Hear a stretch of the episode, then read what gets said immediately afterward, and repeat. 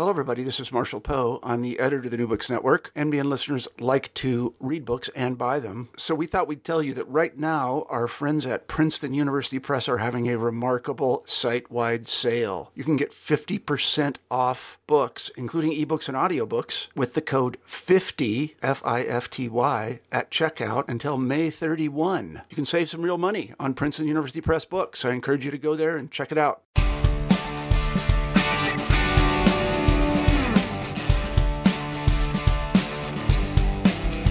Hello, everyone. This is Ryan Tripp. I've returned to the uh, New Books Network. This is the Archaeology Channel.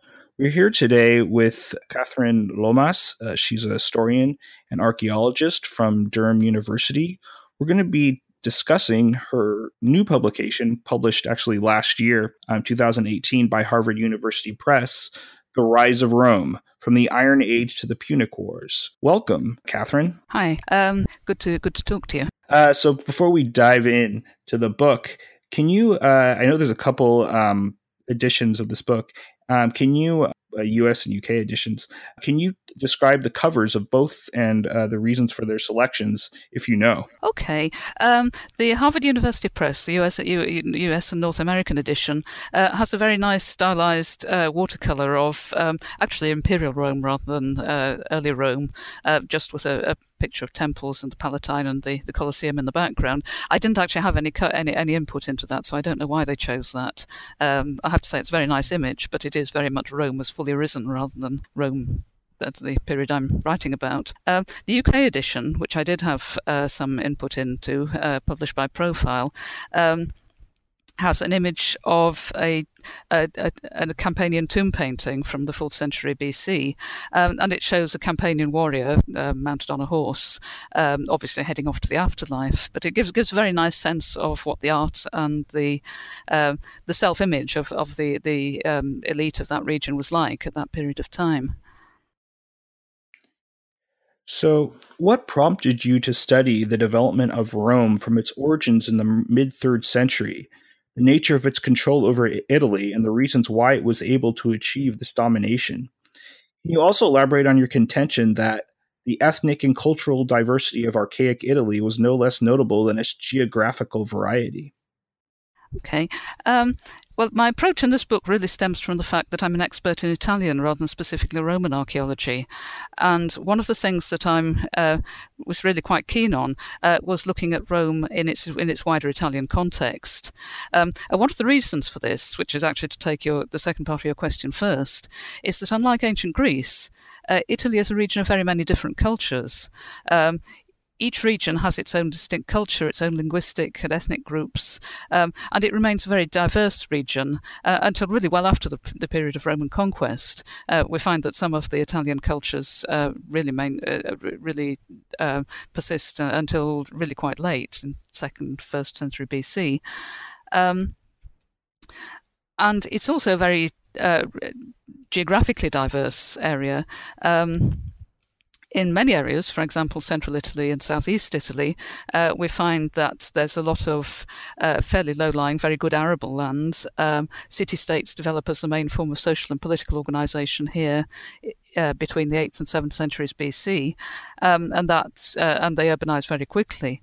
Um, but the Apennine, Apennine Italy is very different um, it develops on a very different trajectory. Um, a social and political organisation is based around a network of smaller settlements, which really don't nucleate into large uh, urban style settlements.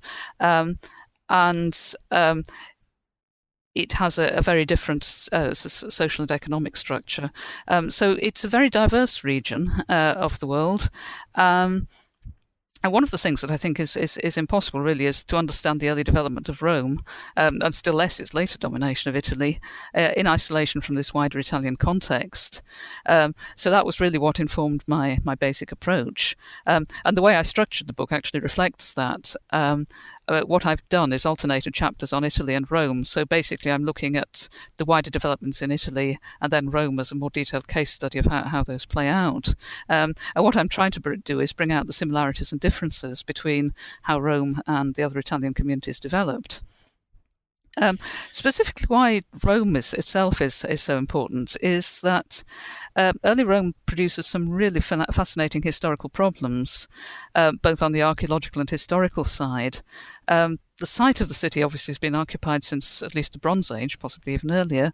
Uh, so archaeological data about the earliest settlement is best very episodic. Um, what you tend to be looking at is sort of slices through the stratigraphy of the, of the city rather than uh, something which will allow you to, to form a sort of fully joined up comprehensive plan of the early city.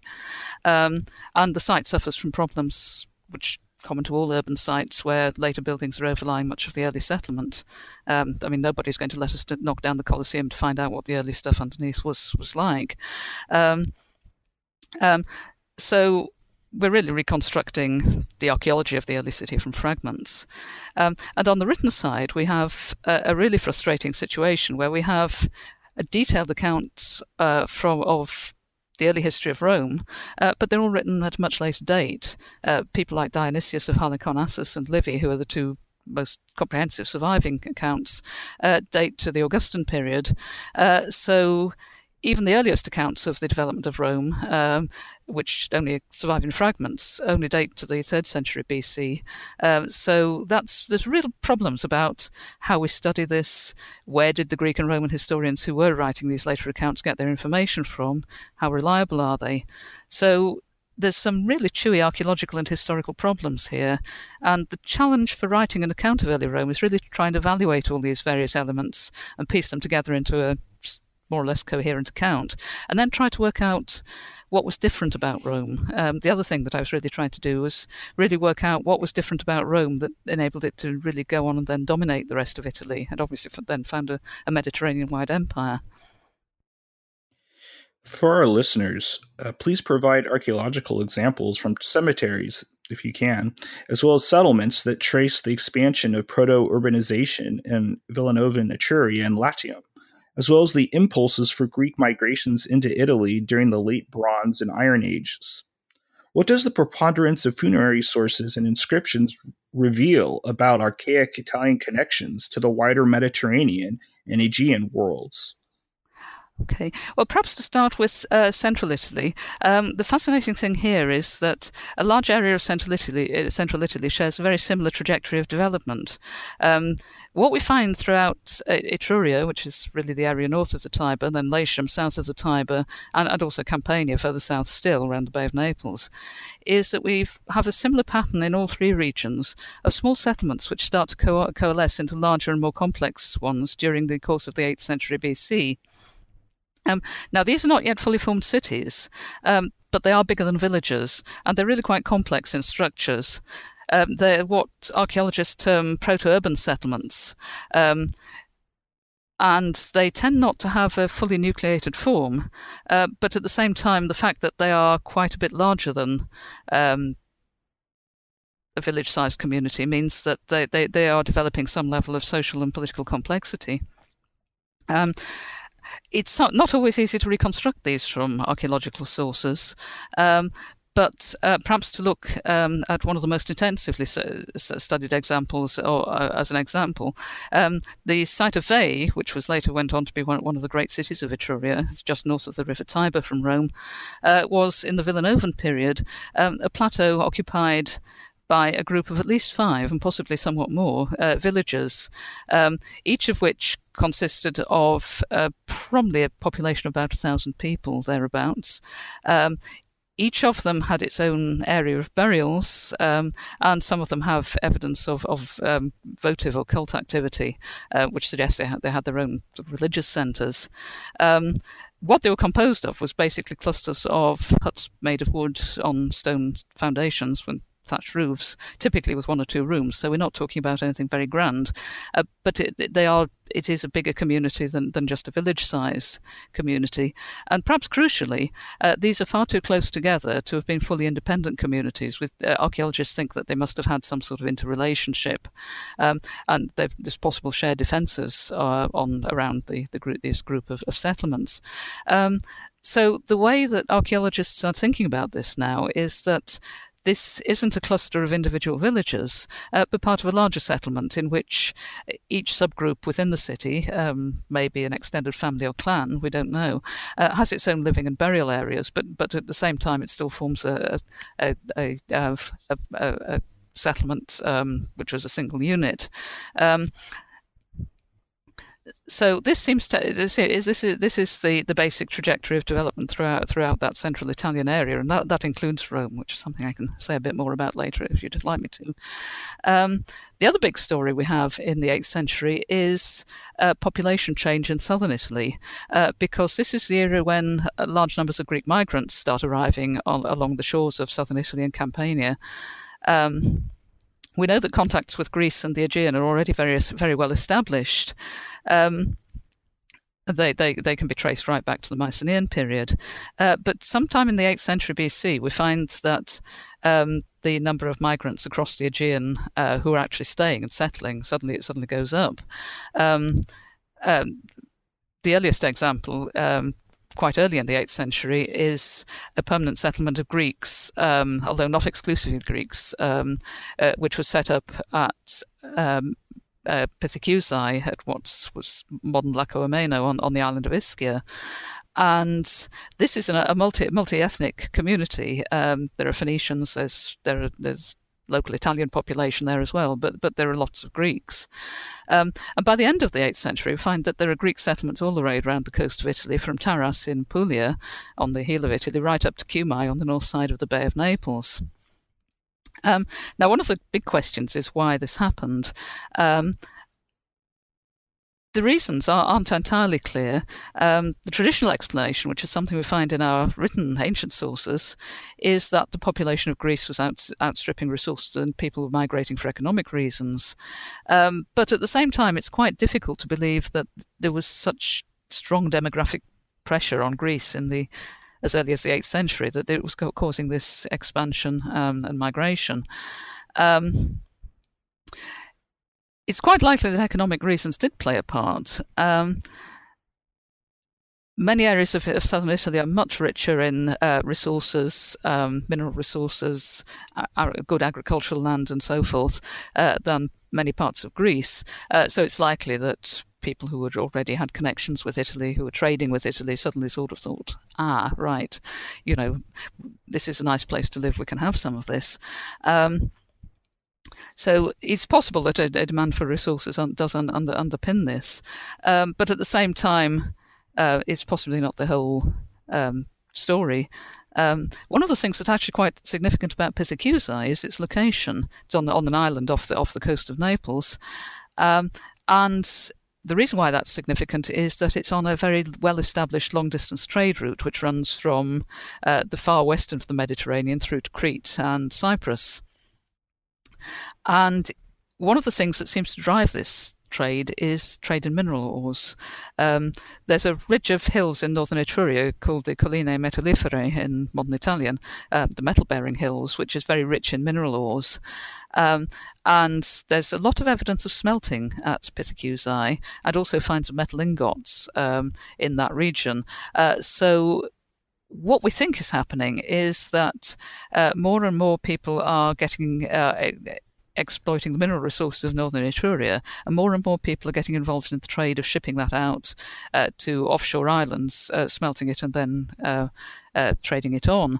Uh, so that, that trade route uh, linking the, the eastern and western Mediterranean seems to be quite significant in why Greeks were settling in the west. Um, other factors may are likely to have been social or political. Um, ancient accounts of foundations of early con- colonies frequently mention political conflict, for instance, as a reason for settlers leaving home. Um, Cumae is settled by refugees from a war in Euboea. Um, Taras is settled by a group of Spartans who seem to have been kicked out of Sparta um, because they were illegitimate and therefore not full Spartan citizen, uh, didn't have full Spartan citizenship.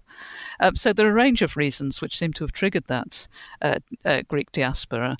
Uh, but the, the net result is that we do have these very substantial Greek settlements um, uh, around the, the south coast of Italy. Um, but the, the wider background to that, I think, undoubtedly, is the fact that the Mediterranean as a whole is a very inter, in, intensely interconnected region. and there are well established contacts between Italy and the Aegean world by this date. Um, goods, uh, particularly prestige goods uh, from Greece and also from Egypt and the, the, the, Near East, are found throughout central Italy. Um, so there's clearly a well established trade in manufactured objects. Um, the, the finds of metal ingots in, indicate that there is trade in raw material going the other way. Um, and uh, there's quite probably uh, evidence of uh, Greek traders and artisans uh, elsewhere in, in Italy. Um, I think one of the most intriguing examples, actually, as, as just a specific exa- example of, of, of, the complexity, is um, the earliest inscription which is found in Italy. Um, it dates to the early 8th century. Uh, it was found in a grave at a place called Osteria dell'Osa, which is just south of Rome. It's near the later settlement of Gabii. Uh, and it was written in Greek script um, and possibly Greek language, um, it's it's a single word. It's possibly a personal name, uh, but it was described inscribed on a very distinctive type of local pot. Um, so it demonstrates that not only that writing and literacy are becoming established quite early, uh, but also that uh, tech, um, intellectual technologies like like writing and, and the alphabet are coming in from Greece, um, and also that contact with Greeks is not just limited to trade in material goods. They're, they're obviously settlers or travel, travelers from the Aegean in, in the region. Um, so one of the things that I, I think I was trying to get across with this was not, not just how urbanization develops locally, but also the, the inter, interconnected nature of Italy and um, uh, well the whole of Italy, um, and, and also its multi-ethnic nature at this this state. Similarly, please discuss archaeological examples that trace the settlement and history of Rome, as well as familial warrior Latial culture to the end of the 8th century BCE. How do rituals and festivals, as well as the cityscape, illustrate your contention that rites associated with the Trojan Aeneas, as well as uh, Romulus, changed through time? Um, well, one thing that I think uh, is important about Rome is that uh, its early development has some of the same ca- characteristics of that Villanova, as Villanova and other Etruscan se- settlements. Um, excavations on um, the Palatine Hill um, and on the Capitoline Hill, two of the key areas in central Rome, have both uh, revealed uh, remains of settlement of clusters of thatched wooden huts, uh, very similar to the ones that are found at Veii. Um, and so we know that there were there were eighth century settlements on at least two of the key hills uh, in the, the centre of, of the later city, and there may may well have been settlements on various of the other hills as well. Um, the problem here, of course, is that Veii is an, is, is, is an abandoned city on, a, on an open plateau, and therefore you can excavate it and survey it. Um, obviously, with the Rome being continuously occupied, we can't really get it. um, systematically at how, how, many of the settle, uh, how many of the hills were settled. But there, there are there, there is early material has turned up from from various other locations in the city as well. Um, we also have deposit of, deposits of votive objects, which show that cult, pla- cult places have been established. Um, there's one on the Capitoline, close to the site of the Capitoline Temple, which uh, which is um, uh, a key area of the city, um, and also intriguingly on the Palatine, or perhaps more correctly at the base of the Palatine, uh, we have a, a, wall with a gateway. Uh, so there's obviously some sort of demarcation boundary there. Um, most archaeologists think that it's not actually a defensive wall because uh, otherwise, why would it be at the bottom of the hill rather than the top, where you know, which is a more natural defensive area. Uh, but it shows that the, the settlement had a demarcated boundary, and that's that's quite important because Ro- the Romans were quite big on boundaries. It was quite important to to to the way settlements were defined. Um, there are also some early burials in the area of the later Forum Romanum, which is at the foot of the Palatine and the Capitoline. Um, but the main areas of burials are actually on the Esquiline, and Quirinal hills. Um, so we seem to have the same pattern that we have at Veii of, of a, dis- distributed settlement with lots of little villages very close together uh, and probably with connections between them. Um, uh, by the end of the 8th century, we're finding that there, there are developments in the Forum uh, which may indicate that that's becoming a shared communal area for all of these little settlements. Um, the Forum, become, uh, which is originally marshy, is, is drained, um, and uh, it seems to have been re- re- um, reserved for communal use. Uh, the burials disappear. Um, the cemeteries now are exclusively on the Esquiline. Um, so it's a very similar pattern to what we find in Etruria of um, a proto-urban settlement with uh, separate clusters of, of um, population, but at the same time so close together they probably, they probably do have some collective identity. Um, one of the other problems for Rome is that unlike Etruria, where the cemeteries are actually much better excavated than the settlements, uh, it's the reverse in Rome. We don't we don't have quite the depth of funerary evidence, and it's nowhere near as comprehensive as it is for, for other sites. Um, so one thing that might help is if I answer the question about cemeteries in, in, in the context of, of a different site, which was Osteria dell'Osa, the one where the early Greek inscription was found. Um, this is a few kilometres south of Rome. It's close to the archaic city of Gabii, um, and it's one of the most extensively studied cemeteries in the region. Um, and what uh, the excavators have been able to show is that um, people were cre- cremated, uh, their ashes were placed in an urn, um, and they were placed in graves along with various personal possessions.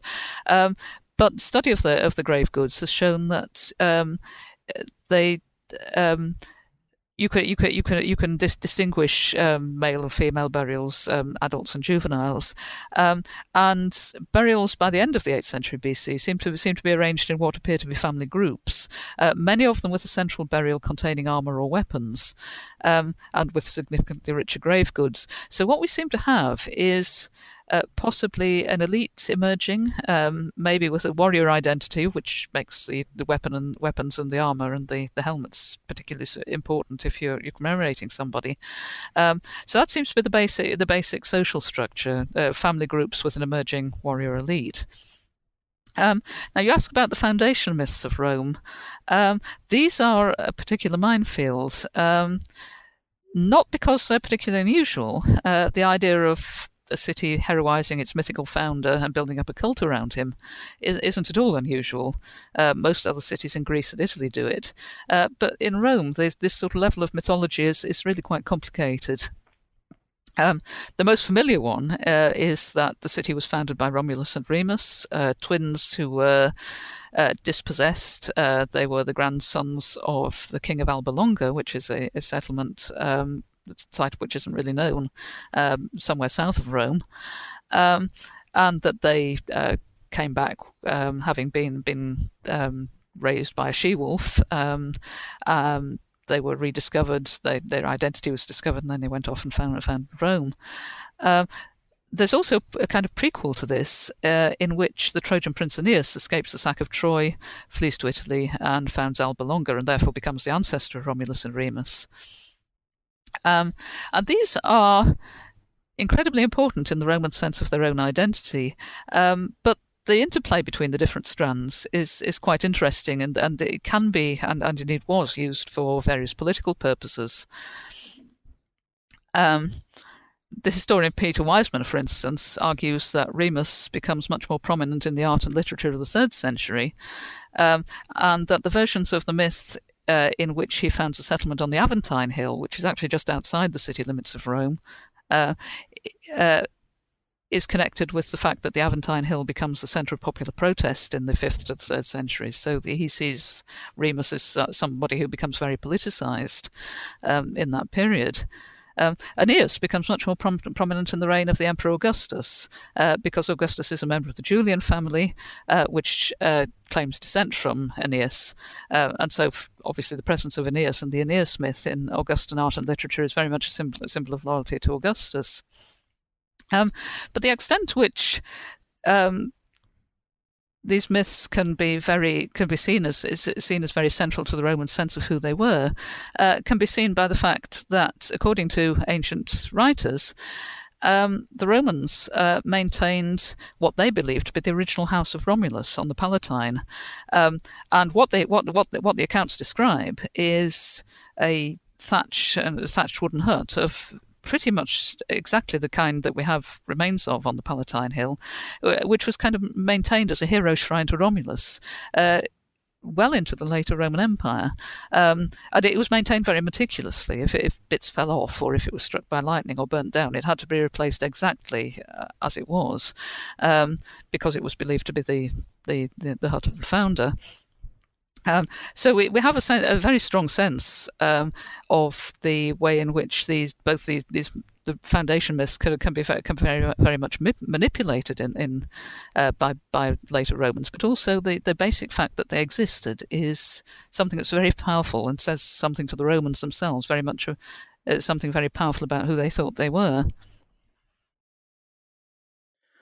Why and how did the shift to tumuli burials, varieties of cults, munificent, munificent princes, and civilized warriors during the 7th century BCE all demonstrate orientalizing, quoting you, conspicuous consumption and pyramidal uh, sociopolitical stratification across Italy?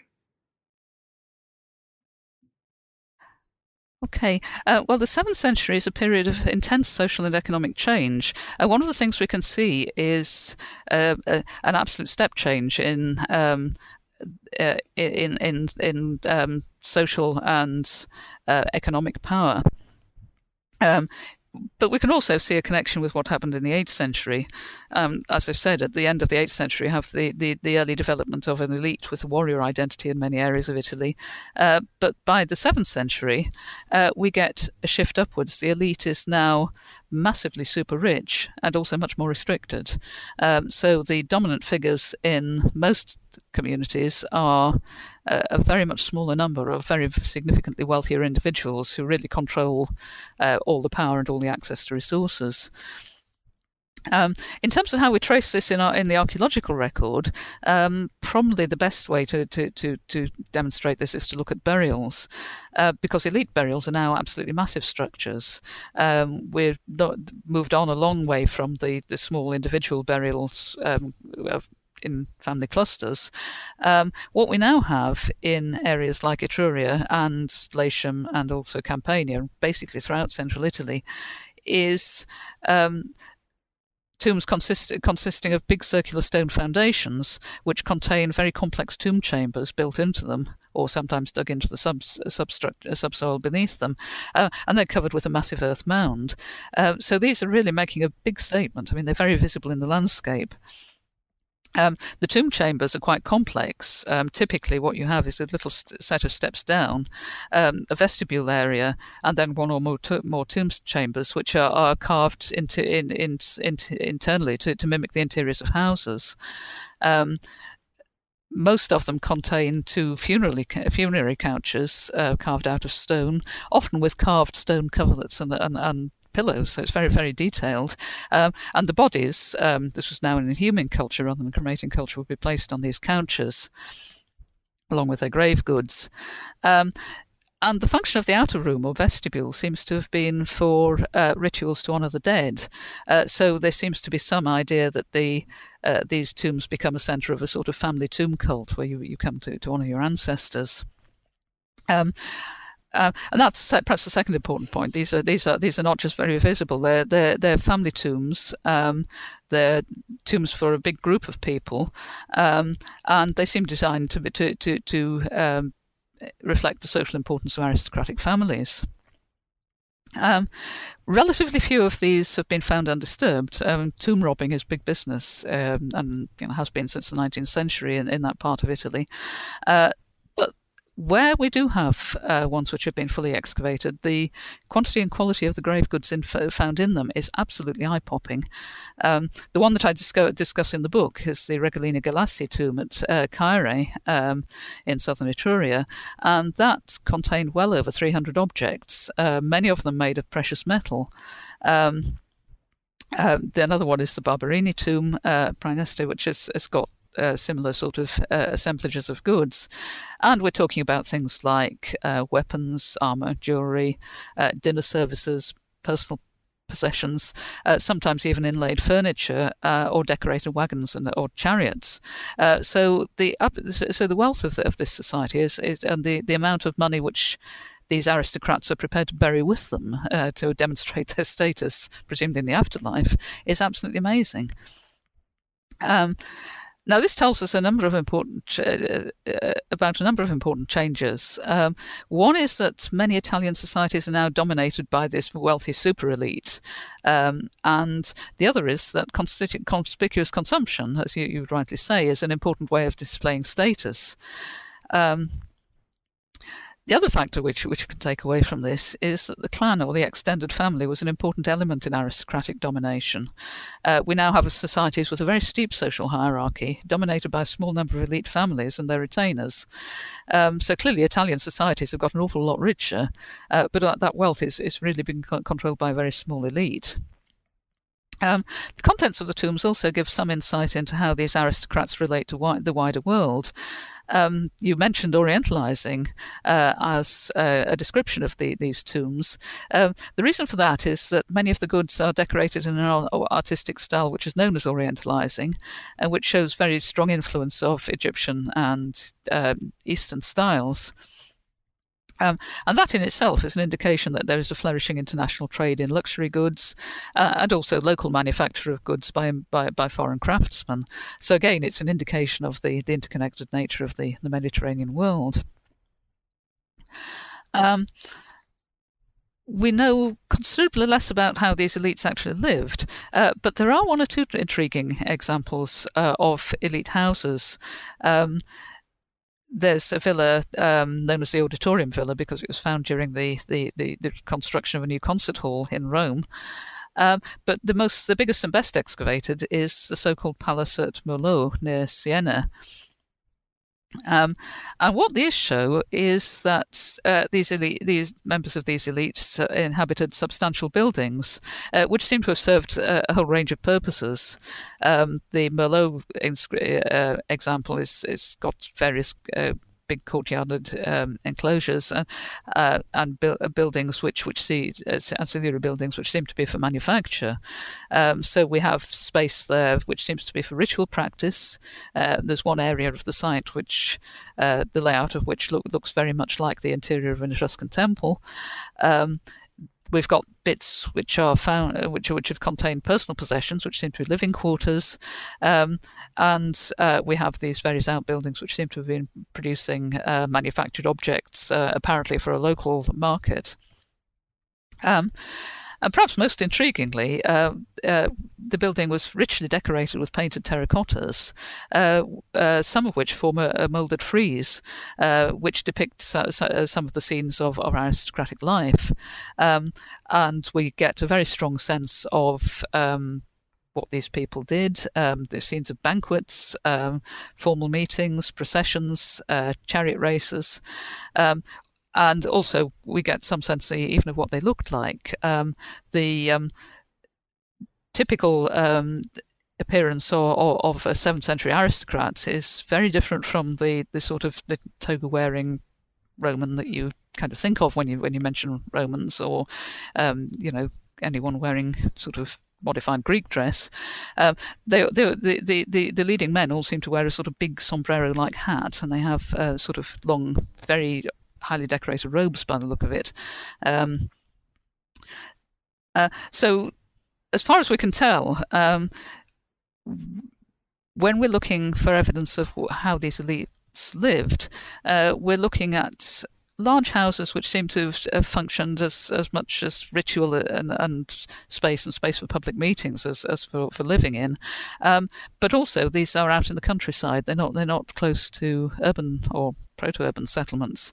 Um, so th- there seems to be a, a, sort of sense in which the, these aristocrats lived in the, in these sort of big uh, compounds out out, out on their estates.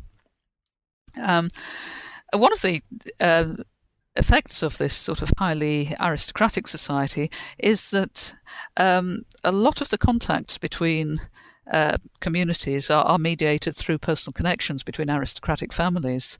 Um, and um, there are plenty of examples of aristocrats who can mi- migrate across state and, and, and, ethnic boundaries on, on the strength of their personal connections. Um, perhaps the, the, best example is um, Demaratos, who was a Greek from Corinth, uh, who, according to uh, ancient accounts, in the middle of the 7th century BC, turns up in Tarquinia. Uh, and the reason why he turns up there is he's been kicked out of Corinth by his political enemies. Uh, but the reason why he ends up in in, in, in, in Italy is that uh, along with all his his family and his retainers, is that he already has trading contacts and a set of personal connections there, and therefore he can simply migrate there and and set up and do whatever it was he did in the uh, rebuilt his life uh, on on the strength of the, those personal contacts. So you know, if you're part of that aristocratic elite, um, you spent a lot of time in, inter- interacting with your peers from, from uh, similar um, of, of, similar status in, in, in other communities, uh, but you probably don't have a great deal of contact with people below you, other, other than perhaps your own clansmen and retainers. If possible, please also provide archaeological examples of the Roman curia as essential elements of the state and Roman governance by a small elite rather than by a single monarch as well as the shifts in uh, uh, religious practice and the cosmopolitan urbanization of Rome during the 7th century BCE. Um, 7th century Rome is actually a bit of a problem because the evidence is sketchy, to say the very least of it. Uh, so, reconstructing what happened is often a case of filling in big gaps. Um, and quite often that involves comparison with other settlements. So, sometimes a lot of this has to be inference from what's happening elsewhere. Um, you asked about the curiae. Um, we know that these, which are thought to be a combination of family and geographical groups um, are, but we we know we know we know them for, for, for only from ancient accounts of early Rome, which obviously flags up a lot of problems about, you know, are they telling us something accurate, and and you know, have they fully understood how how curiae worked in in in the early period? Um, we don't have an awful lot of archaeological evidence for them. Um, there is one area just outside the 8th century Palatine Wall, uh, which some archaeologists have suggested might be a sort of gathering place, which they've equated with the, the uh, an institution called the Curiae Veteres, which are the, the ancient Curiae, which is uh, and that might have been a, a, an area where the Curiae were said to meet. Uh, but that really is only supposition, and, and it, it has been challenged. Um, one of the things which I think is actually quite a, a good explanation of how 7th century Rome developed uh, has been put forward by the Italian archaeologist Nicola Terrenato, uh, who suggested, and I, I, actually think this is very plausible, uh, that the communities on the various hills, um, which by this stage seem to have shared a very, a very, a very clearly defined common area of assembly in the Forum, or the area which later became the Forum Romanum, uh, may be inter- interpreted as gentilical groups or curiae of some sort. Um, partly he's working on comparison with Veii, where we have this similar dis, uh, dis, pattern, pattern of dispersed clusters of settlement. Um, so um, what he what Terrenato thinks is may, maybe the, the individual villages dotted around the hills of Rome are, are really this, the sites of clans, and, and therefore maybe you know that that reflects what the sources describe as curiae, uh, but that's uh, a bit um, of a guesstimate, to be honest. Um, you know, we don't we don't actually have enough hard evidence for, for what the curiae were or what they did. We just know that they were ancient and that they were quite important to the way the the, the early the very early city was, developed. Um, one thing we also know relatively little about um, is the exercise of political power.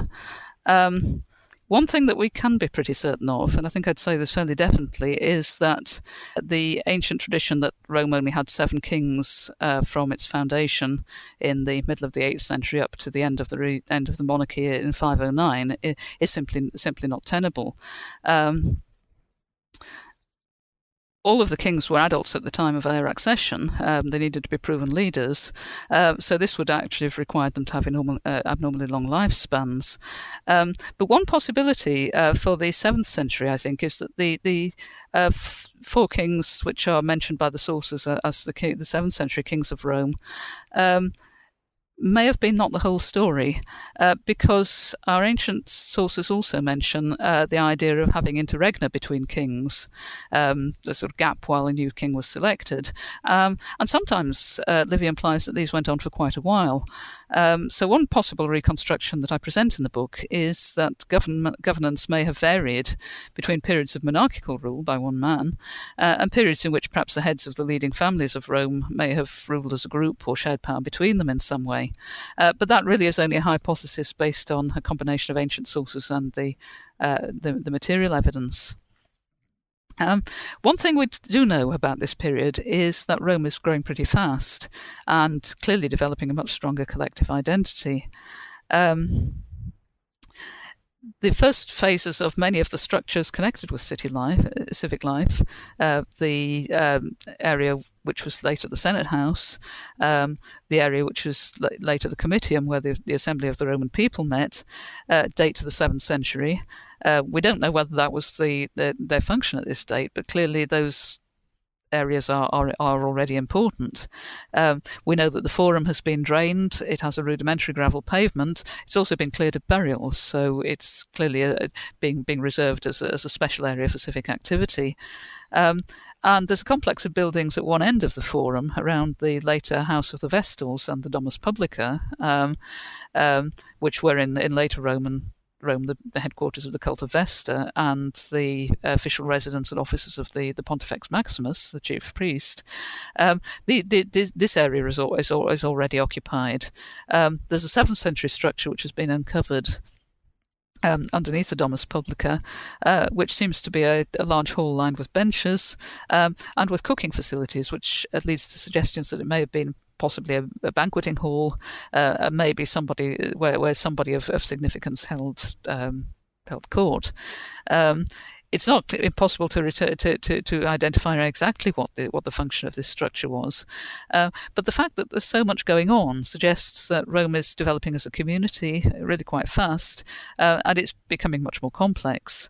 Um, and also, I think it's significant that much of this development is focused in areas and structures connected with the the collective life of the community. So it suggests that uh, a much stronger collective identity is building up. According to inscriptions and the archaeological record, how did previous Iron Age settlements, infrastructure, varieties of government, uh, religious confederation, commerce, and changes, general changes in the metropolitan cores of Etruscan expansion um, one or all, contribute to the rise of the independent Italian city state in the 6th century BCE. Okay. Uh, well, what happens to uh, seems to have happened during the course of the later seventh and sixth centuries is that settlements grow bigger um, and until they form a fully centralized settlement, something we, would regard as a sort of nucleated urban settlement. Uh, each of them obviously controlling its own territory, um, from which it, it, drew much of its wealth. Um, when I talk about cities, we're talking about something much smaller than the modern city. Perhaps I, I should make that clear. We're talking about settlements which range typically from uh, uh, around about 10,000 to 300,000, uh, sorry, 10,000 to 30,000 people. Uh, so it's it's it's much smaller than than, than a modern urban settlement, but again, it, it's bigger and much more complex in organisation than a, a village type structure. Um, and this inevitably means that settlements become much more sophisticated, both in their physical layout and their organisation. Um, and perhaps the, the best thing to best way to answer this is actually to look at what happens in southern Italy, uh, because some of the Greek cities are much better excavated than those in Etruria, where excavation tends to focus on cemeteries. Um, so what we find uh, here in southern Italy is that typically um, by the 6th century, um, cities uh, have built themselves substantial stone fortifications. Um, they have nice city walls. Um, they adopt a regular street plan. Um, in the Greek world, that tends to be uh, organising uh, housing and other buildings around long, narrow, rectangular blocks. Um, in central Italy, the, the street grid tends to, to work around the basis of square blocks, but it's it's the same same basic principle of, of a regular street plan with houses and buildings laid out in a, in a regular pattern. Um, we also have areas set aside for religious sanctuaries.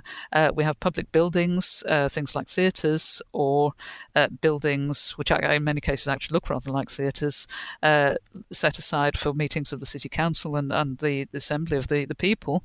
Um, also, we get a lot more monumentalisation. Um, cult places uh, had previously tended to be open precincts just containing an, an altar and with a marked out boundary, uh, but many of them now acquire absolutely massive stone temples.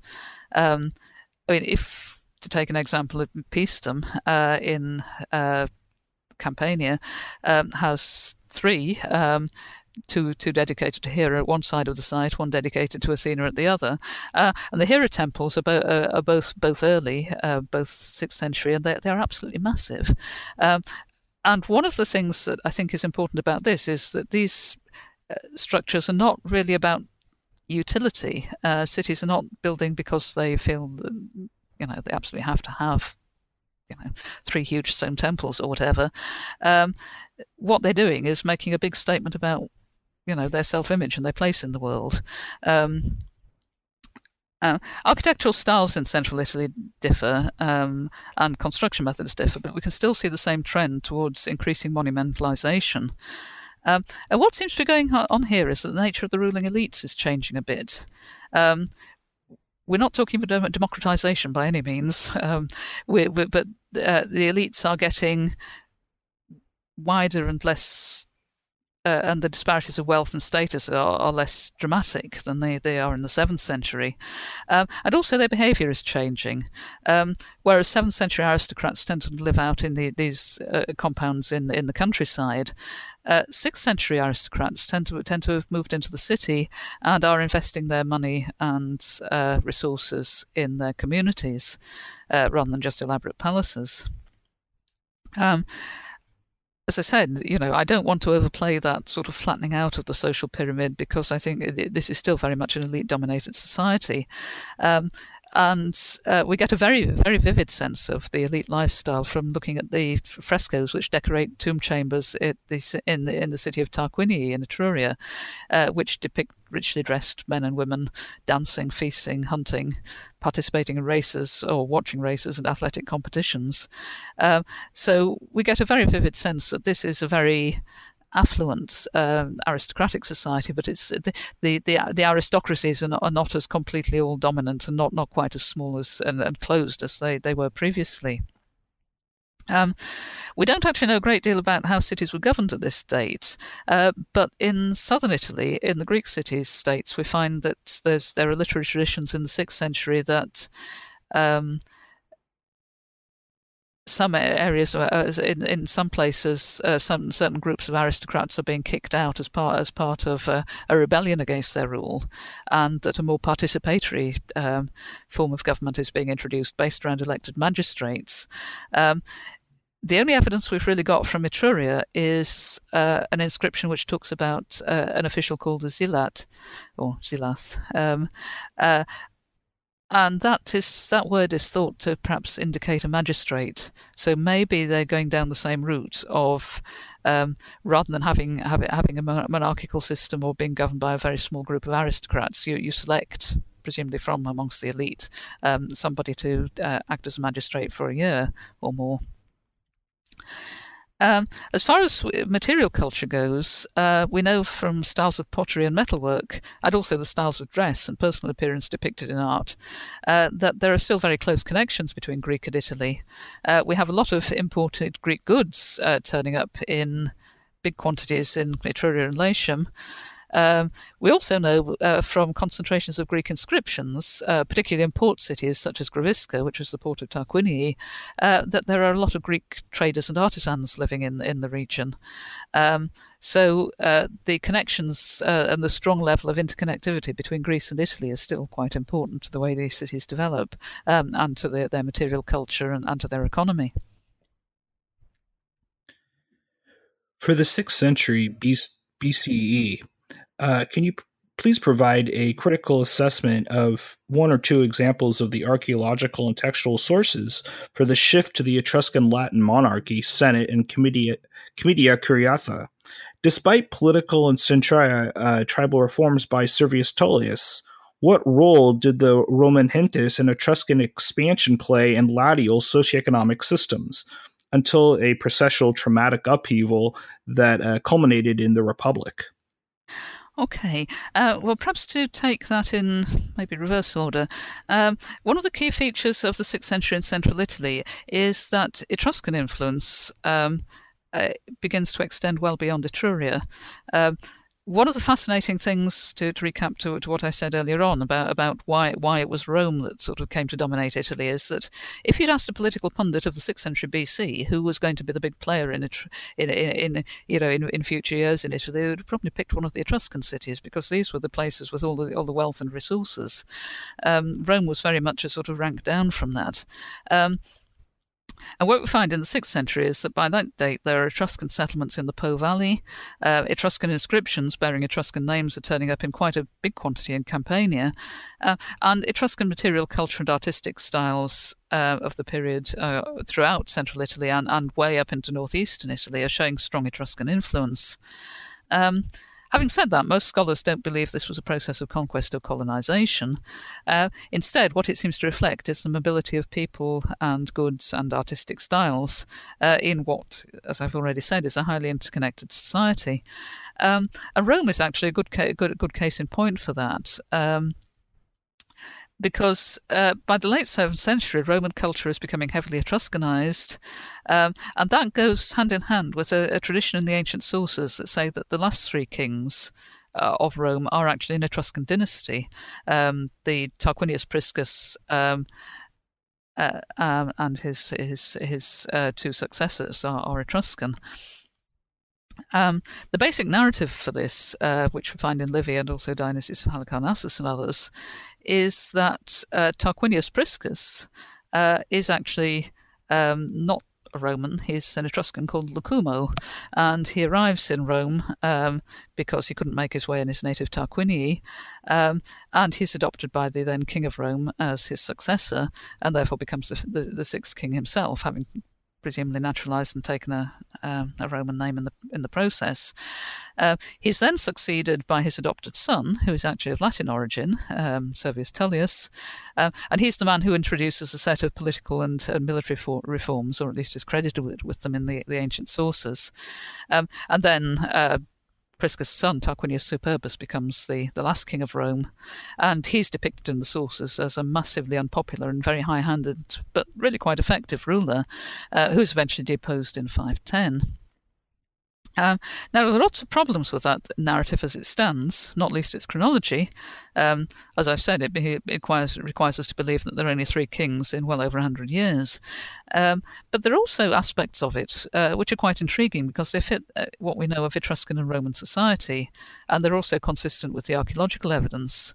Um, uh, for instance, the Tarquin story is very much consistent with what we know of elite mobility with between cities.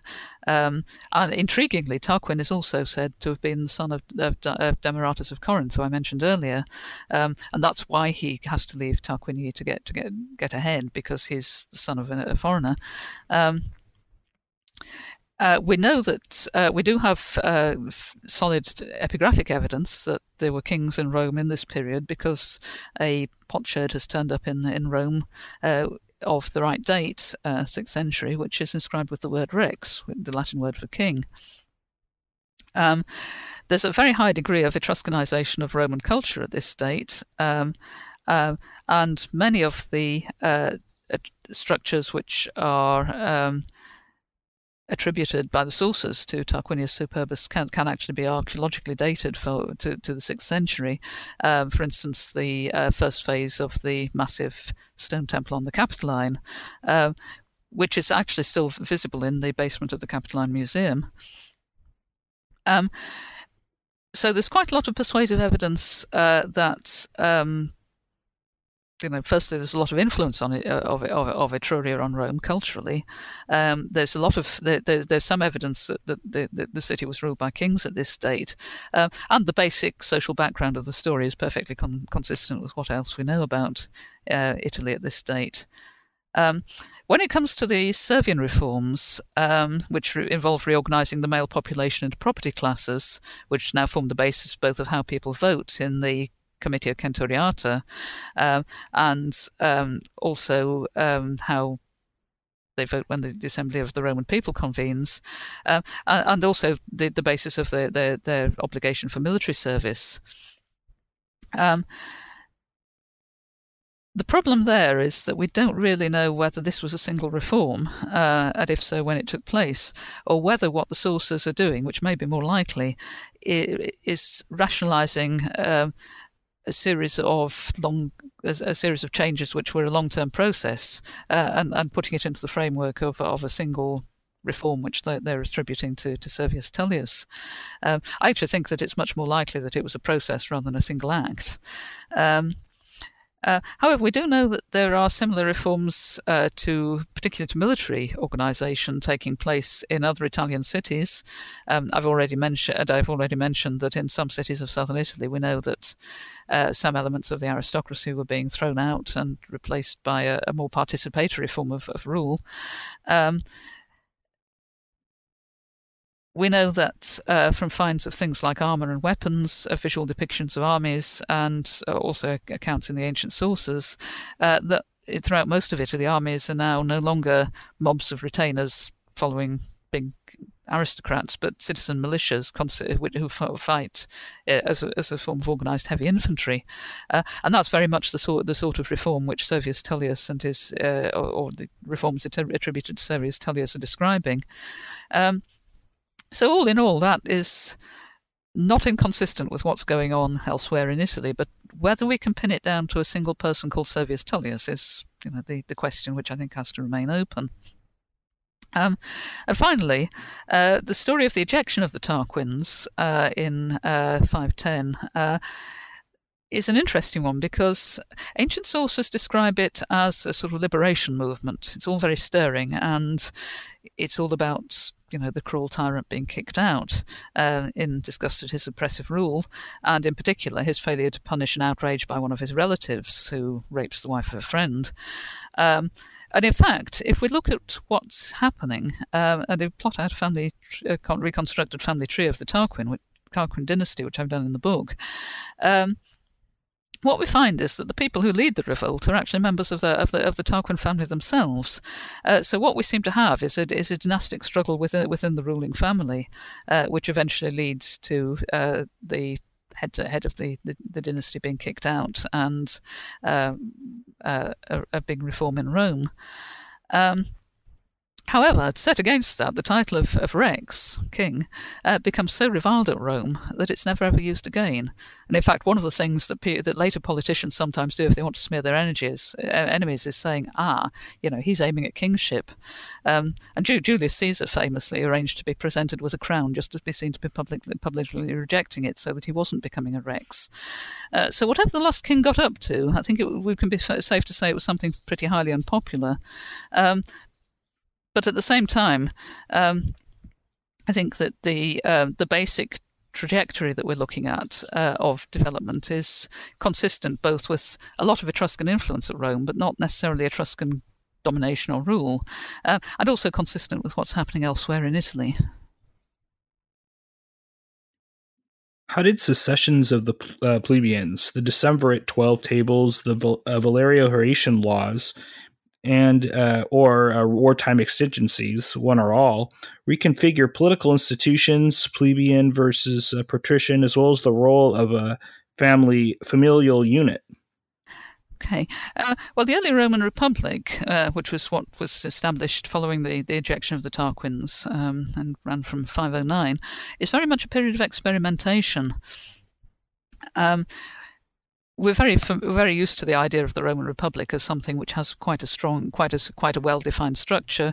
Um, is ruled, ruled by a, by a clear hierarchy of magistrates, each serving for one year. Um, you know, dominated by the Senate with a bit of input from the Assembly of the People. Uh, but that is very much the later Republic. Um, at this date, it's all very much more fluid. Um, the basic t- idea.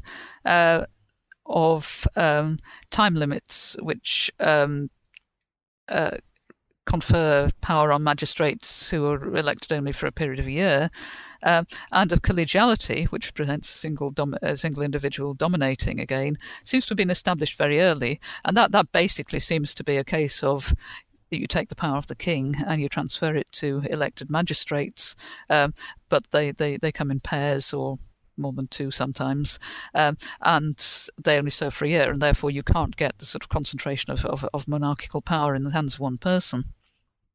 Um, but many of the more familiar aspects of a republic seem to have been developed much later. Um, at this early period, what we tend to find is lots of anomalies, or, or things that by later standards look quite anomalous. Um, chief magistrates um, called the Praetor Maximus, or sometimes boards of consular tribunes, uh, would, uh, rather than the two consuls, which become latest become the latest standard. Um, the role of the Senate is deeply unclear and seems to be much smaller than it, it later became. Um, and uh, the role of the Popular Assembly, the, the, Assembly of the Roman Peoples, is, is, is not terribly well defined. Um, and just to add to the sort of general sense of sort of murkiness and instability and unease, uh, the fifth century is also a period of social and economic stress. That, that's not just at Rome; it's Italy wide. Um, quite what was going on, however, is quite difficult to pin down. Um, the root of the problem is that our sources present this, these difficulties as, as, a struggle between two clearly defined social orders. They actually call it the struggle of the orders. Um, so, on the one hand, uh, we have the patricians. Um, who hold all the power because only they are eligible for religious or political office, and they control most of the land and resource and economic resources. And then, on the other hand, we have the plebeians, who is basically everyone else. Um, now, the problem with that is that, that it's highly unlikely that the distinction is that clear cut, and particularly not at this early date. Uh, and in fact, some scholars believe that the distinction and the, local, the legal and political privileges associated with being a patrician don't really crystallize until the fourth century. Um, and the fact that we don't know the status of many of the leading families in the fifth century might actually support that, although I'm not I'm not entirely sure that it answers all our questions. Um, so far from being a struggle for political power between two clearly defined orders, uh, the fifth century social, social con- uh, conflicts really centre on two two economic issues. Um, lands, um, access to, to, to land, um, who owns land, what you can do with it, uh, and debt rather than access to power. So it's really really a set of economic problems about uh, poverty, uh, shortage of land, uh, which are obviously the main way, main way of people earning their living in a, a subsistence farming society, unfair distribution of land, uh, and the practice of what's known as nexum, which is debt bondage.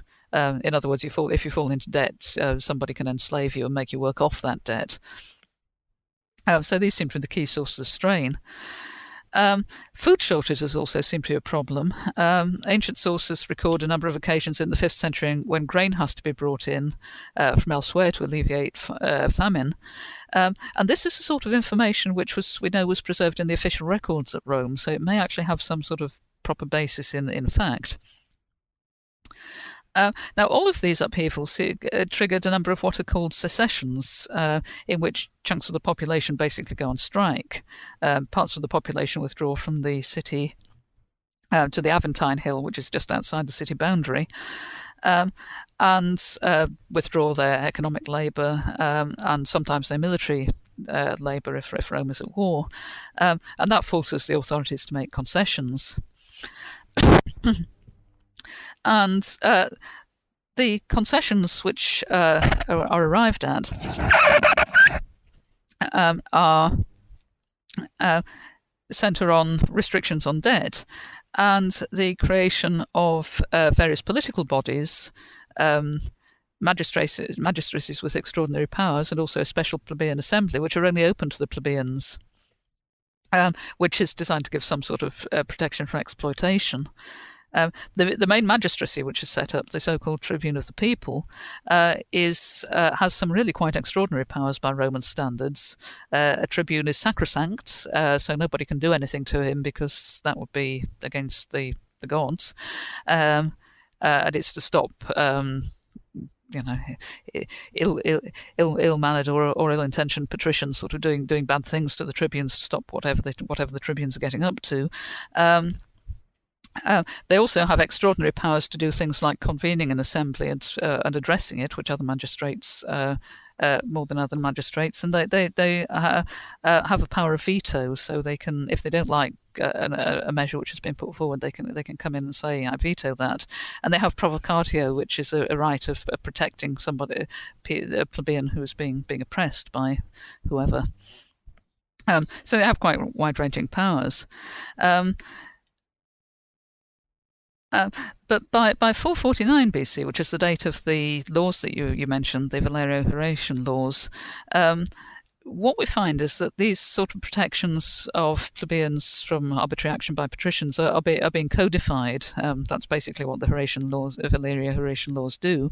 Uh, they also regulate debt and usury, um, and um, they also implement some of the laws of the Twelve Tables, which is Roman Rome's first written law code. Um, and that the, the idea that law can be has has to be written down and codified seems seems to be one of the key plebeian demands, um, which in fact may have been double edged uh, because this is a society. Uh, remember, where not very many people can read, so it could, could be seen as a regressive measure. Um, you know, if you restrict uh, law and understanding of the law to, to, to, to a small segment of people, of, of, presumably quite elite people who can read it, uh, if it's written down, then you you might actually be, be, be restricting access rather than widening it. Um, but the surviving portions of it do do contain quite a lot of information about fifth century society, um, and including things like debt, land ownership, family law, um, and um, uh, uh, aspects of, of, of, that, that sort. Um, so ba- basically, when we're looking at the early republic, we're looking at a period of intense experimentation, uh, quite a lot of economic and social stress, which which wasn't just confined to Rome. It wasn't it wasn't a function of the ejection of the monarchy. It's an Italy-wide phenomenon. Um, uh, but we're also dealing with um, a period of quite a lot of both political experimentation and, and political conflict conflict between different different aspects of society. Please uh, briefly, briefly explain Roman expansion during the fifth and fourth centuries BCE. Um, you know, you can address uh, issues such as the Cassian Latin League, uh, the Etruscan Wars, the traumatic uh, Gallic invasions, or ad hoc territorial expansion. Um, in so doing, really briefly, what did an in- in- increase in temples, the Comitium renovations, and archaeological evidence of those courtyard houses reveal about post Gallic Rome? Well, the Roman expansion of the 5th and into the 4th century is basically a, a response to the fact that once it's established domination of over its immediate surroundings uh, in the early fifth century, um, and we know we uh, we have evidence for uh, Greek evidence for that. There's a treaty which the Greek historian Polybius records, uh, in which um, he, he, describes. Um, the treaty as, as acknowledging that uh, Rome is the dominant power, power in Latium. Rome faces quite a strong challenge from Veii, which is just to the north of the, the Tiber. It's the most southerly of the big Etruscan cities, uh, but also a very powerful and unstable situation to the south. Um, so Rome is really um, kind of caught in a bit of a pincer movement here, and it faces a war on two fronts, uh, or a series of intermittent low-level fighting on two fronts. Um, Veii, because of where it is, it's just over the north. Uh, it's just on the north bank of the Tiber from Rome. Is uh, a city w- which you know it's pretty inevitable that Rome's going to come into conflict with it as, as soon as it starts developing territorial uh, ambitions to the north. Um, and this conflict with Veii really shapes the middle years of the fifth century quite quite significantly, uh, but also it vastly enriches the Roman state because after Veii is finally conquered in 396 BC, um, Rome captures a massive amount of booty. It takes over the territory of Veii, which is huge. Uh, so it brings huge benefits to Rome in the, the fourth century. Um, I think the, the period also throws some lights on how states interact with each other in ancient Italy. I've, I've talked a lot about the city state as a, as a, as a unit, uh, but we know that all the Italian uh, states made treaties and alliances with each other, and there's also a long tra- standing tradition in most areas of Italy for uh, regional uh, leagues, which often have a religious basis, uh, which also come to involve military and political cooperation on some occasions. Um, perhaps the best known of one of these uh, is actually the Latin League, uh, which is a confederation of states, as the name indicates, from Latium. it meets at the shrine of Ferentina at a place called Lucus Feronii near Albano, 25 kilometres south of Rome. Um, its basic function is to celebrate uh, shared religious rights, which are common to all the Latin states, um, and to enable all the Latin states to participate. Uh, so it's very much a symbol of ethnic and cultural uh, identity and unity. Uh, but by the fifth century, we also know that it mounts joint military operations and therefore has a wider political and, and military purpose. Um, but even as early as the beginning of the fifth century, uh, we can see some ways in which Roman ways of relating to their neighbours are changing. Um, one of the key documents here, um, which uh, we have a text of, um, or what purports to be a text of, recorded by Dionysius of Halicarnassus, is the Cassian Treaty of 493 BC. And the, the reason why it's significant is that it forms the basis of all Rome's later diplomatic and, and uh, treaty relationships. And what it says is that it establishes a peace between Rome and the other signatories, which are basically the Latins and a smaller tribe called the Hernici. Um, and um, this peace leaves all the signatories as independent allies, uh, but, and this is the sting in the tail, it requires each party to help each other with military force if they're attacked by an outsider.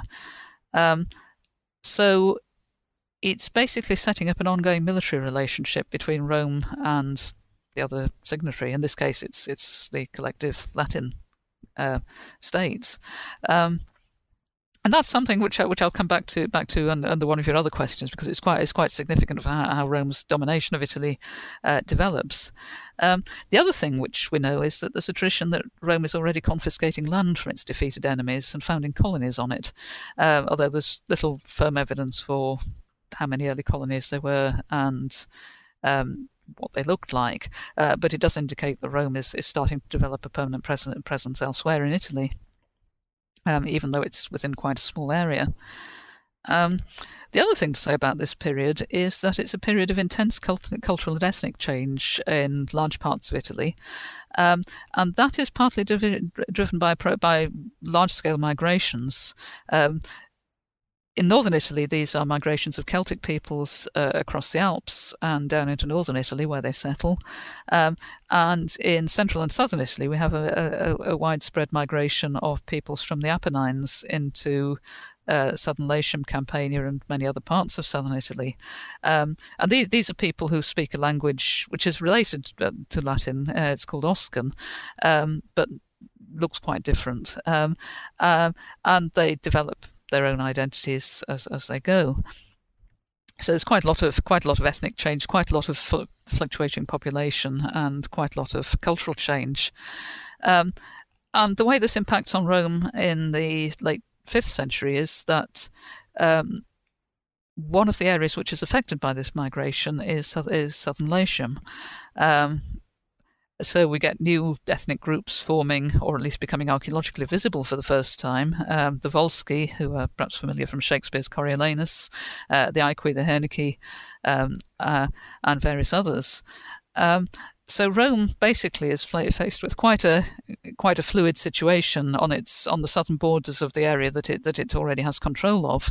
Um, um, and um, it event it has to it has to fight a series a long ongoing series of campaigns against against these various peoples. Um, perhaps more seriously, uh, Rome itself um, takes a bit of a battering in uh, the uh, the 390s, uh, when an army of Gauls, which is making its way down through Italy, um, we don't know quite what they were doing there, but it seems likely that it was groups of Gallic warriors from northern Italy who hadn't got any land or means of supporting themselves and were making their way south to hire themselves out as mercenaries in Sicily. Um, but that, that that that army comes down through through Italy. Um, Rome uh, rather takes its eye off the ball. The Senate rather underestimates this, and the, and the Roman army gets, just gets completely wiped out by these people. And the tradition is that Rome itself is sacked. Um, um, and then they move on and go and do whatever they were planning to go and do do in Sicily. Um, so, the, um, but this is a really traumatic event in the Roman psyche. Um, the the anniversary of the, the battle at which the Gauls defeat the Roman army, the Battle of the Allia, is is, is something which is a sort of really black date in the Roman calendar for, for uh, you know many centuries afterwards. Um, uh, the other side of that is that it necessitates a, quite a major rebuilding of the city. Um, uh, there's even a suggestion that the city could be moved to a more defensible site. Um, the site of Veii, which has been destroyed by Rome some years earlier, was being eyed up for it, but the Romans decide that they're going to stay put. Um, uh, but they put a lot of money, and some of that money does come from the conquest of Veii, into reconstructing the city. Um, uh, there's a new and very state of the art city wall, um, part of which can still be seen outside Termini Station, uh, which is constructed uh, using Greek techniques and possibly Greek um, artisans to build it. Uh, and that probably may, is intended not just to be a, a defence, but to signal that Rome regards itself as very much up there as, as an equal with the Greek cities of, of southern Italy. Um, it involved building many new temples, um, some of which are politically significant. Uh, the Temple of Concord, for instance, may have been to signal uh, harmony after another outbreak of the struggle of the orders. Um, and also, temple building is connected very closely with military conquest um, because uh, military conquest um, and paying for temple building out of the booty of a successful campaign is something which, which many many successful generals do. Um, dedicating a temple is a way of repaying the, the gods' victory. It also provides a very handy visual reminder to the population of the generosity and the military achievements of the general who pays for it.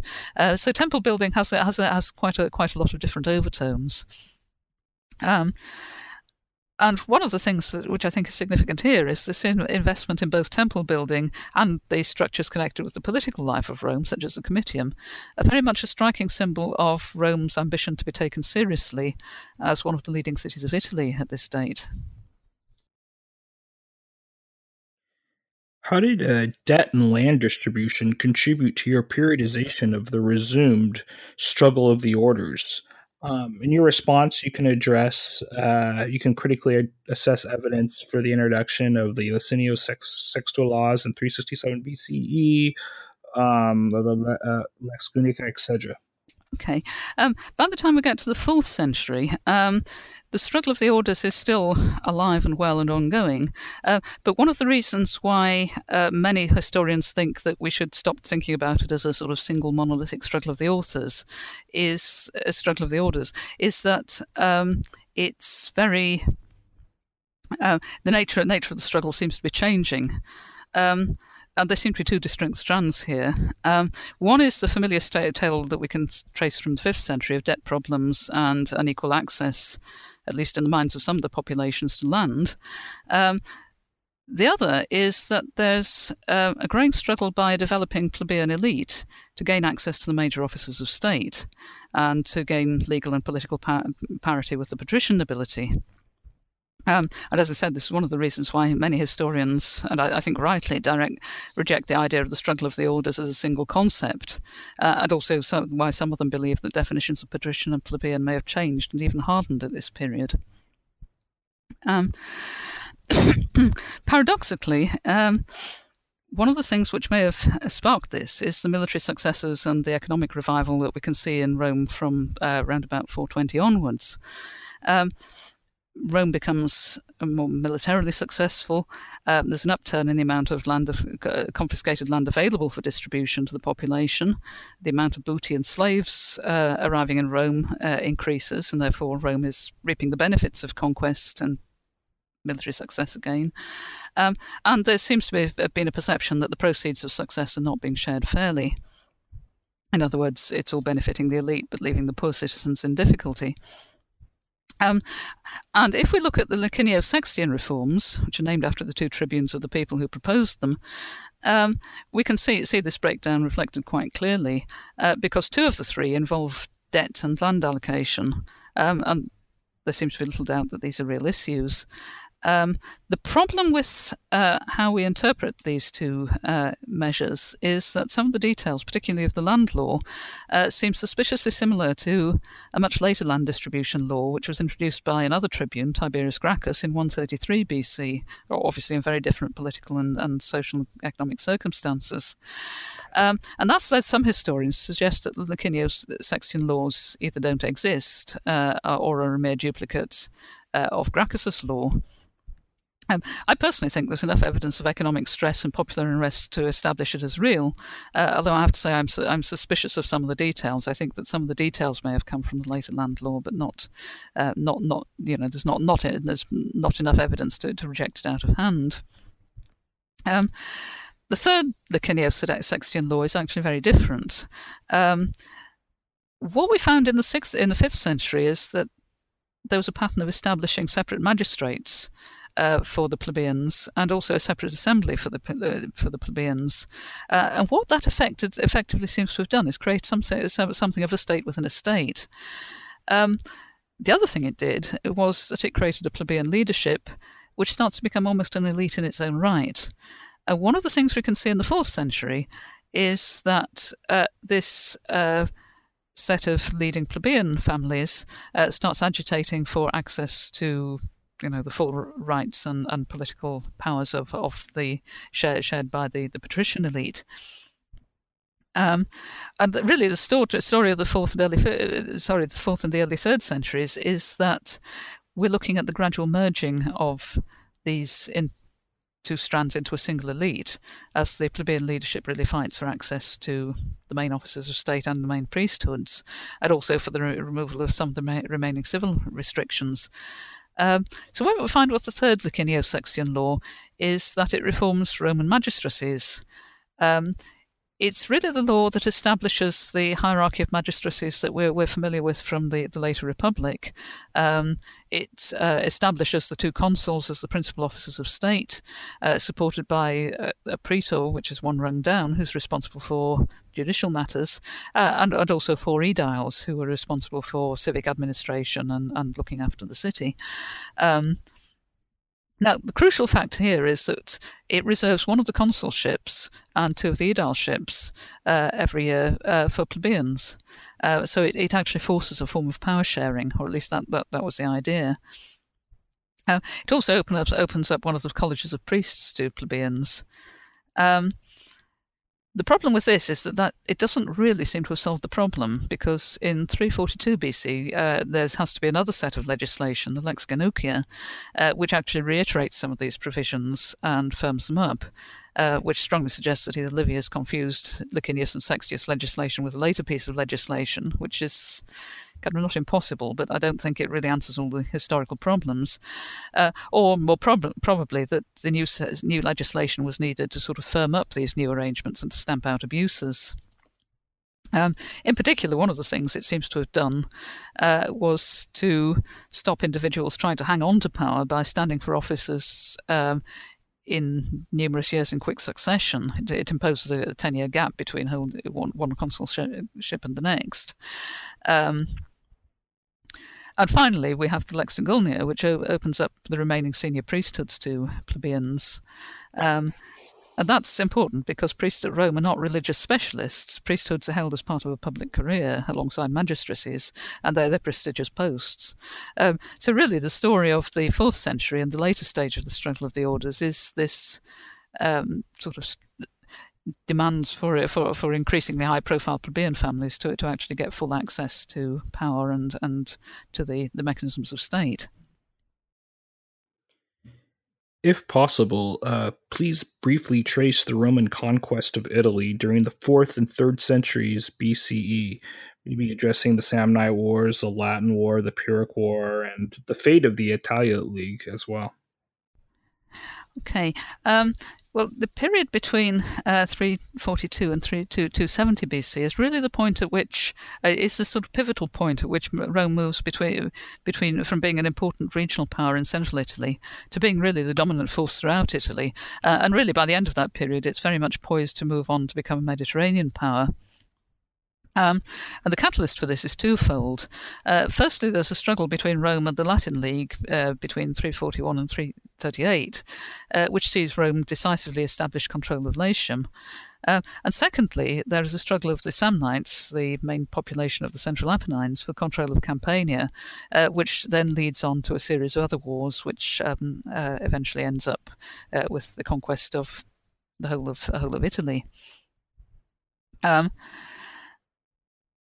the Samnites uh, had established control of the central and southern Apennines in the 5th century, uh, and they were a formidable military force.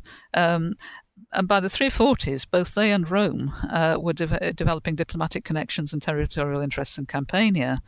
Um, and that triggers a series of wars, which Livy describes, obviously with benefit of crashing amounts of hindsight, as being an epic struggle for who would control Italy.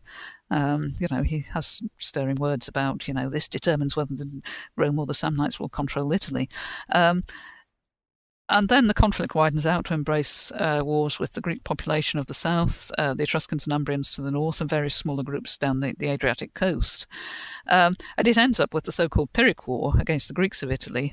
Um, the name of the war is is, is so called because uh, the Greeks of Tarentum, who are the leaders of the the Italiot League, the League of Greek cities at that stage, uh, call on Pyrrhus, who is the king of Epirus and one of the star generals of, of his of his era, uh, to to come and help them out. So Pyrrhus turns up with a mercenary army, um, and interestingly, this is the first meeting between Ro- the Roman army and a really state-of-the-art Hellenistic Greek army.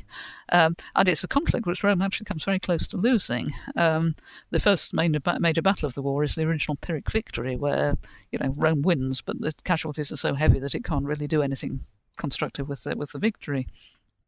Um, but eventually, it manages to turn things around, and, and by um, uh, 270, um, it's really uh, suppressed the last of the revolts and, and conquered the whole of uh, of Italy. I think at this point, to explain fully, it might be helpful to say a little bit about how Rome controls its conquered territories. Uh, because one, one of the key points to make is that Rome doesn't establish direct rule in many cases. Uh, it certainly doesn't, con- it doesn't create a directly ruled empire in Italy. Um, one of the key differences between Rome and other Italian powers, for instance, Caere or Veii or Tarquinii, is that it develops complex and sophisticated new ways of forging international alliances. Uh, which allows it to extend its power over defeated enemies, uh, but doing it very much in a sort of arm's length way. Um, what it creates is a very complex mosaic of relationships. Uh, in Italy. Um, some states are directly incorporated uh, via grants into the Roman state, via grants of Roman citizenship which means they lose their independence, although they do remain responsible for local administration. Um, others are tied to Rome by treaties, um, and also Rome continues its power, uh, practice of founding colonies on land confiscated from defeated enemies. Uh, so it's quite a complicated system. Um, and this pattern is established in 338 by the peace settlement between Rome and the Latins. Um, and what happens here is that some of the rebel states are that fight Rome are directly incorporated into the Roman state by means of extending Roman citizenship to them, um, which means that they entirely lose their independence. Um, it also creates something called Latin status, uh, which confers some of the enhanced civil rights, but uh, not as much as full Roman citizenship on cities which have that status. Uh, and that again is imposed on some of the Latin communities. Um, and from this point on, having Latin status has got nothing to do with being ethnically Latin. It's it's a legal and, and, and political status. Um, and the rest uh, all become Roman allies, tied to Rome by treaties. Um, but the key thing here is that Rome dissolves the Latin League, and from this point, it establishes the principle that Rome only deals with other st- other states on a bilateral, one-to-one basis.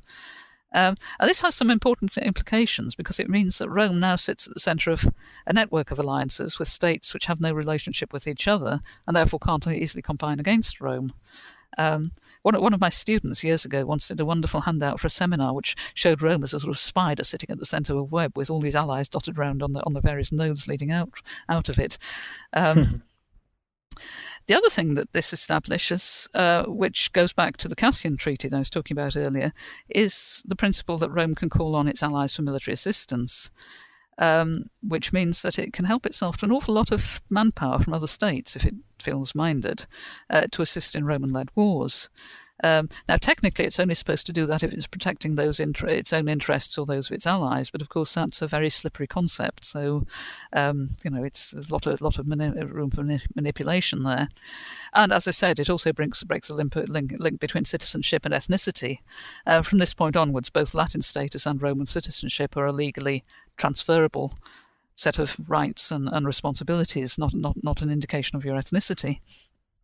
Um, and the other thing it, the, this peace settlement does is is, is establish pockets of um, the colonies on, so, so, on in some areas which which further extend Roman territorial control. Um, so what we've got here is a situation where um, Rome is developing tremendous scope to interfere elsewhere in Italy. Uh, because as Roman territorial interests grow, uh, the opportunities for further conflict obviously increase.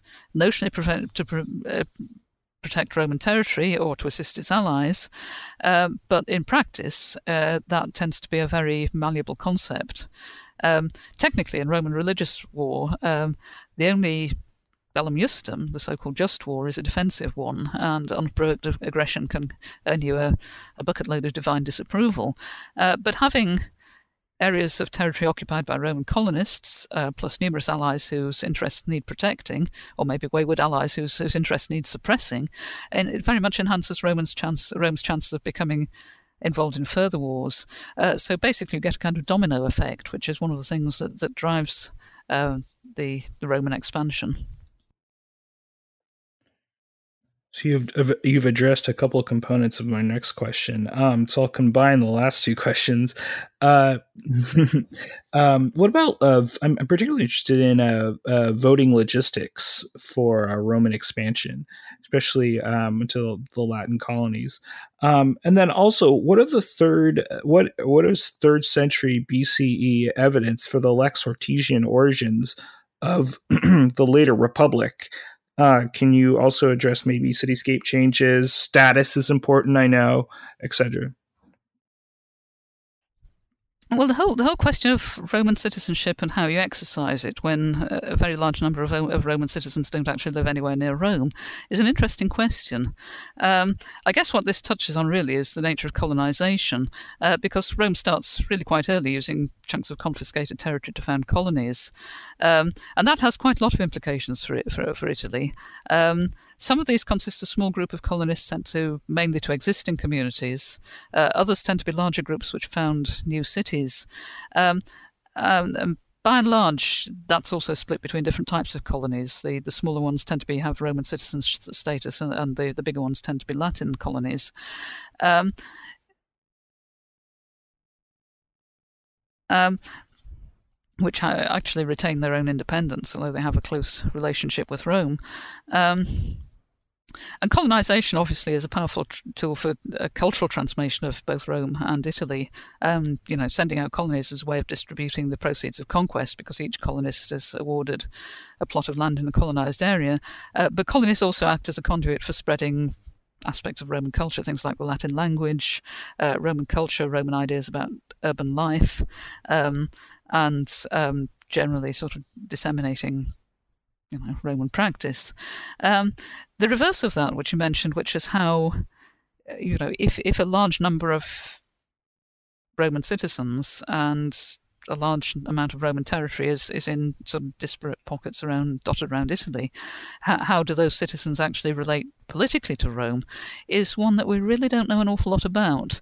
Um, and I think the basic answer is it depends on which colonies you're talking about, uh, because it's likely that uh, people, particularly people from members of the elites uh, um, of colonies which are not that far distant from Rome, say so places in southern Latium or parts of Etruria, uh, you know, may, if they had a particular interest in something that was happening politically, may have actually been able to travel to Rome to vote or to um, attend meetings of the Comitium. Um, but obviously, you know, most of most Roman colonists would, not have that uh, that capability. Uh, so I think the short answer is that we don't. It probably it restricts political participation to quite a small um, segment of the inhabitants of Roman colonies, uh, both socially and, and geographically. Um, you know, if if if you, if you come from Tusculum, uh, which is within daily travelling distance, obviously you can you know pop down to Rome to exercise your democratic rights if you feel moved to, but you know, or if you if you can afford to. Uh, but if you're from a colony somewhere in Puglia, then clearly you can't, um, or you know, not not that easily. Um, we know that there are occasions. Um, the, the big example is actually the Gracchus legislation of 133, so it's well outside the time frame of this book, uh, where uh, some Roman politicians were said to actively appeal to, to people from outside Rome, and that people did come into Rome. Um, descriptions of the riots, that Tiberius Gracchus trying to get his legislation through, says that you know there were so many people from outside Rome came into Rome for the, the vote that they, they were all sort of piled up and sitting on people's roofs and things of that sort. Um, but we don't really know enough about about how this related how this worked in in in, in practice. Uh, and the other thing, the other the other limiting factor is, of course.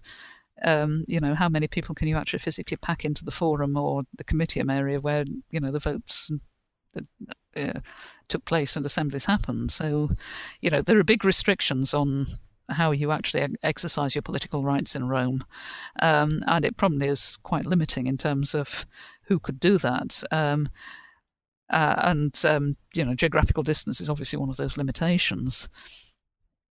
Um, when it comes to um, your question about um, the what happened after the end of the fourth century, um, what we have in the early third century again is a sort of slightly experimental period where a number of politicians, and the most high profile was a man called Appius Claudius Caecus, uh, seem to have tried to be quite experimental about how they exercised power. Um, Appius Claudius seems to have tried to uh, conduct um, what he wanted to do by uh, directly relating, uh, di- directly um, interacting with the the uh, assembly of the Roman people, the Comitia Tributa, um, which is very different to how things work politically uh, in the in the later third century, when when very much it's a period of senatorial dominance. Um, but we also uh, have around about 287 BC, the final act the, of the struggle of the orders, um, in the form of a uh, a period of um, unrest over land and debt and general political unhappiness, um, which is, seems to have been brought to an end by something called the Lex Hortensia. Um, the problem is that we don't actually know, know, very much at all about what the Lex Hortensia said, other than that the Roman historians think that that was what really drew uh, drew drew the line underneath the the, the, the conflict. Um, the main clause that we know of is that it seemed to have established the decisions of the plebeian assembly as having the full force of law, um, and therefore it finally merged the two halves of the Roman state. So it really does create a, a, a new a platform for the development of a new unified elite. Um, the other thing uh, which we find as a big uh, development in this period is it's really the point at which the Roman Senate starts to appear, emerge as a, as a major uh, part of the, the Roman constitution. Um, as far as we know, the Senate started out as the advisory council for the kings, and then after 509, uh, it seems to have been become the the advisory council for the magistrates, um, usually drawn from bunch of leading men, uh, often ex magistrates themselves. Uh, but from some point in the late fourth century, we don't we don't know exactly when, uh, a piece of legislation called the Lex Ovinia was passed, uh, which created a more systematic method of um, appointing senators. Um, all ex magistrates are eligible, uh, but also the right of vetting and periodically overhauling membership of the Senate, Senate is handed over to the censors, who are uh, very senior magistrates who serve for five years each. Um, and they're mandated to periodically scrutinise the Senate lists, um, check out anyone who thinks they think is, is unsuitable to be there. Um, either because they haven't fulfilled the membership requirement or they, they thought to have committed some sort of form of gross moral turpitude. Um, uh, and the result of all this is that the Senate becomes the repository of a vast amount of experience on government because it's composed of ex magistrates, um, but also it develops elements of a pretty much self perpetuating oligarchy. Um, because obviously, you know, if you come from a family where there's a tradition of being members of the Senate, father, your grandfather maybe has held a magistracy, becomes very much easier to have the connections and also the finance to uh, stand for election yourself. Um, which is not to say that it was a completely closed aristocracy. It wasn't.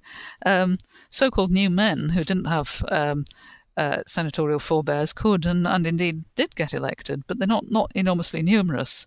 Um, and certainly by the time you get beyond the period of this book and into the late second and first centuries BC, you, you, you come down to a situation where new men are as rare as hen's teeth.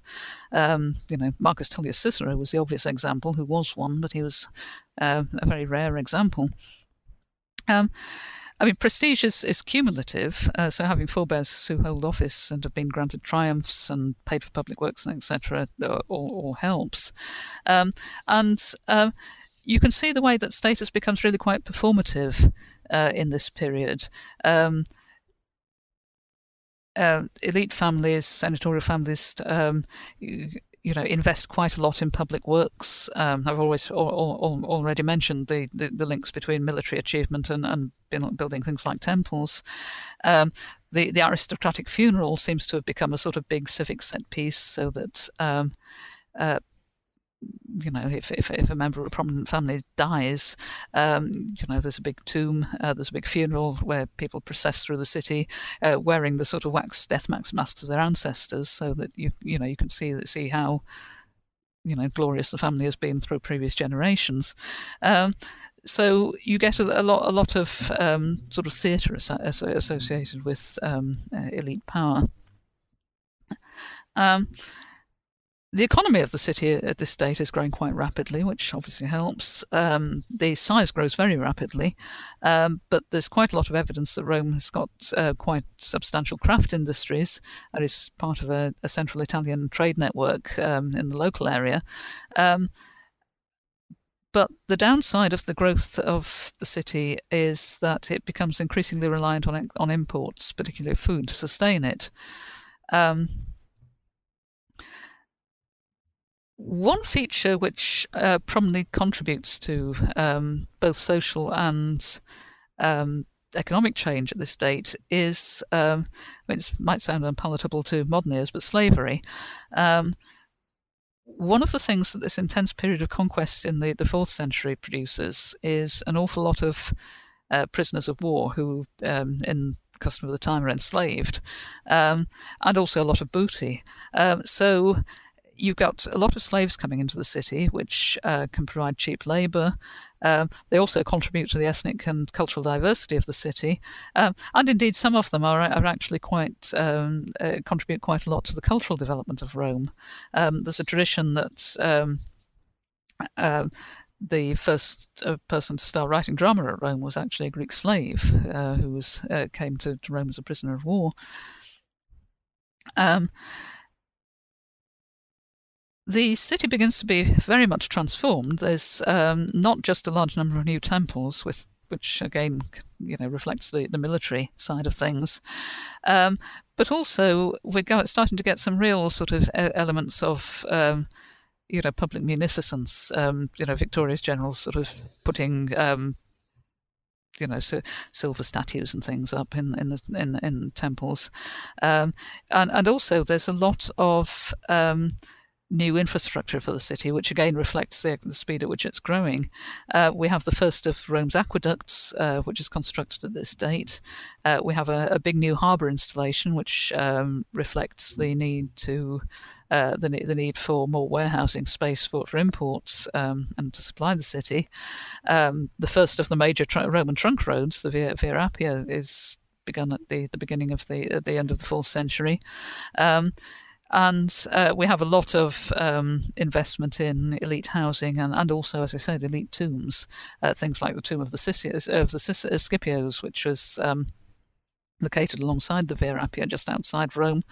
Uh, you know, which which is a massive family mausoleum, which um, with a, a, lot of uh, space for a lot of different members of the family and a lot of sort of elogia, funerary inscriptions listing listing all their their, their achievements.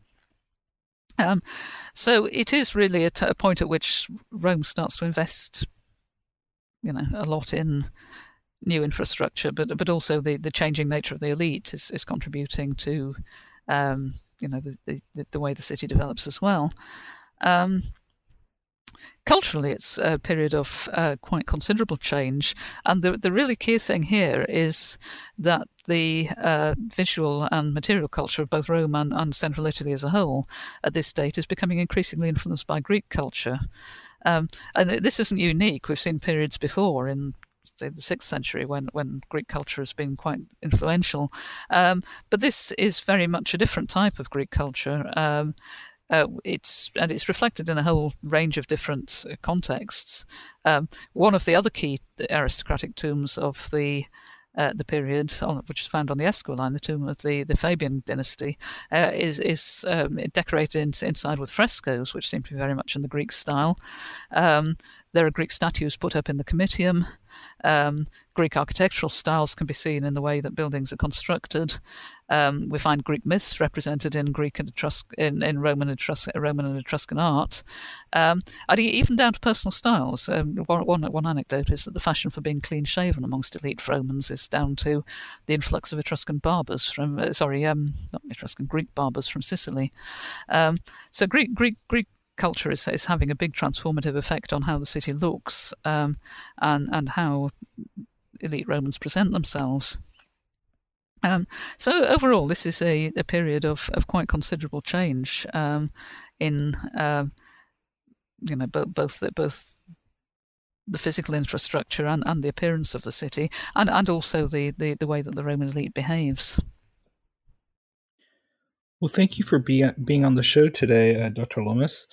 Uh, what are you going to, as a follow up question, uh, what can we expect from you next? Are you going on vacation, working on a, another project? What?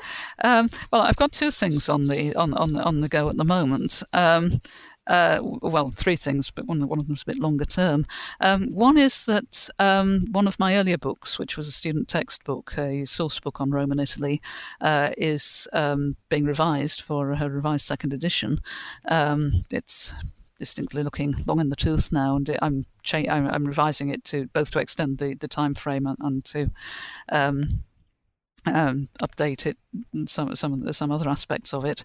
Um, the other thing is that I've been commissioned by um, a British publisher, Routledge, to um, produce a, a, a very comprehensive edited volume um, on uh, Magna Graecia, uh, which is going to be really quite quite an exciting project because it's it's going to be um, cover you know everything from sort of theories and models of colonization through to you know different aspects of culture, different aspects of history, and the archaeological development. It's it's going, it's going to have about forty eight different chapters, which is I have to say, looking looking after 48 different contributors is going to be like herding cats. But um, you know, it, it, was too too good a too too good an offer to turn down. So that, that's that's the next thing, which is in the process of being set up.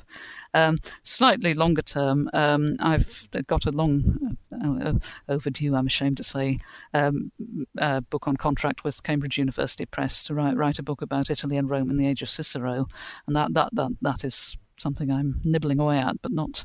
Uh, it's, it's, it's, it's obviously going to be some way off. Well, we hope we hope that you uh, remember us for for all those projects. Yes, indeed, I will. Yes, thank you. So this is Ryan Tripp on behalf of Dr. Lomas. The book is The Rise of Rome: From the Iron Age to the Punic Wars, uh, published uh, in 2018 by Harvard University Press. Again, this is Ryan Tripp on behalf of the New Books Network the Archaeology Channel. Tune in next time.